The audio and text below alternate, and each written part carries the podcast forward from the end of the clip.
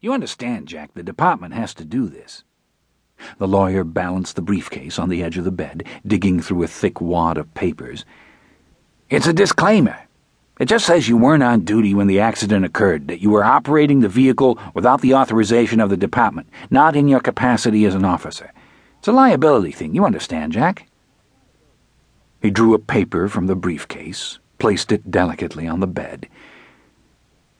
Jack's leg hurt, suddenly, like someone had yanked a blanket off him, burning, they tell you, like a hot poker shoved right through you so you want to pour water on it.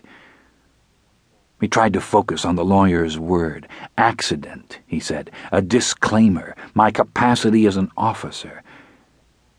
He shook his head. That wasn't it. What this felt like was. He wanted to say gravel popping under a truck's wheels, like someone took a hammer to the front of his leg, went right up from the ankle to the hip, cracking the bone. You with me, Jack? The lawyer frowned, tapped at the paper with one finger. I've got to have your attention on this. You're covered, but the department needs this before it can process your claim. Tell me again. The lawyer gave a sigh. He was going to have trouble with this one.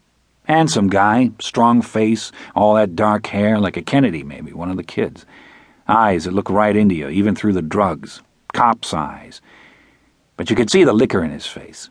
Swollen. He picked up the paper, held it out. You signed this. You're just saying you weren't on duty. You don't have to admit anything about how it happened. That's for the review board. You're just saying that the department shouldn't be responsible. You got it? You think I could get a nurse in here? In a minute, Jack. This is important. You're going to live with this for a long time. In my experience, it doesn't hurt to cooperate.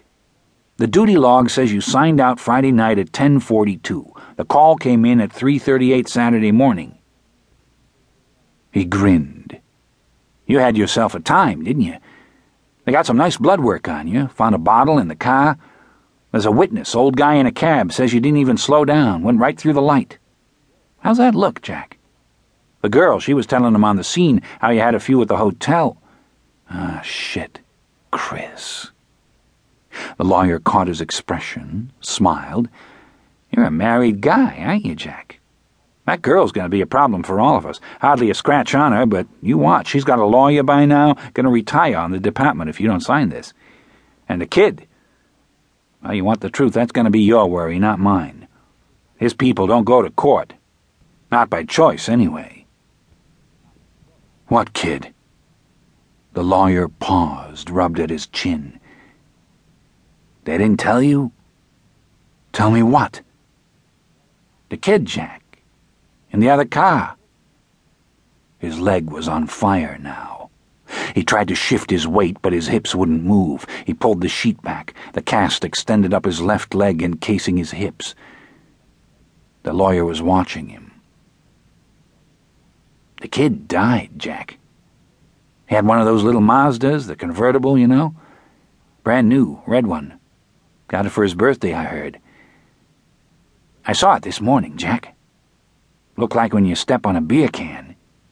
They had to cut it in half to get him out. He gestured toward the door. Nobody's been in here to talk to you? Just you. Jesus. You don't even know who you killed. He sat back, tugging at his collar. You fucked up, Jack. Kate Haggerty crossed the street, carrying the sack carefully.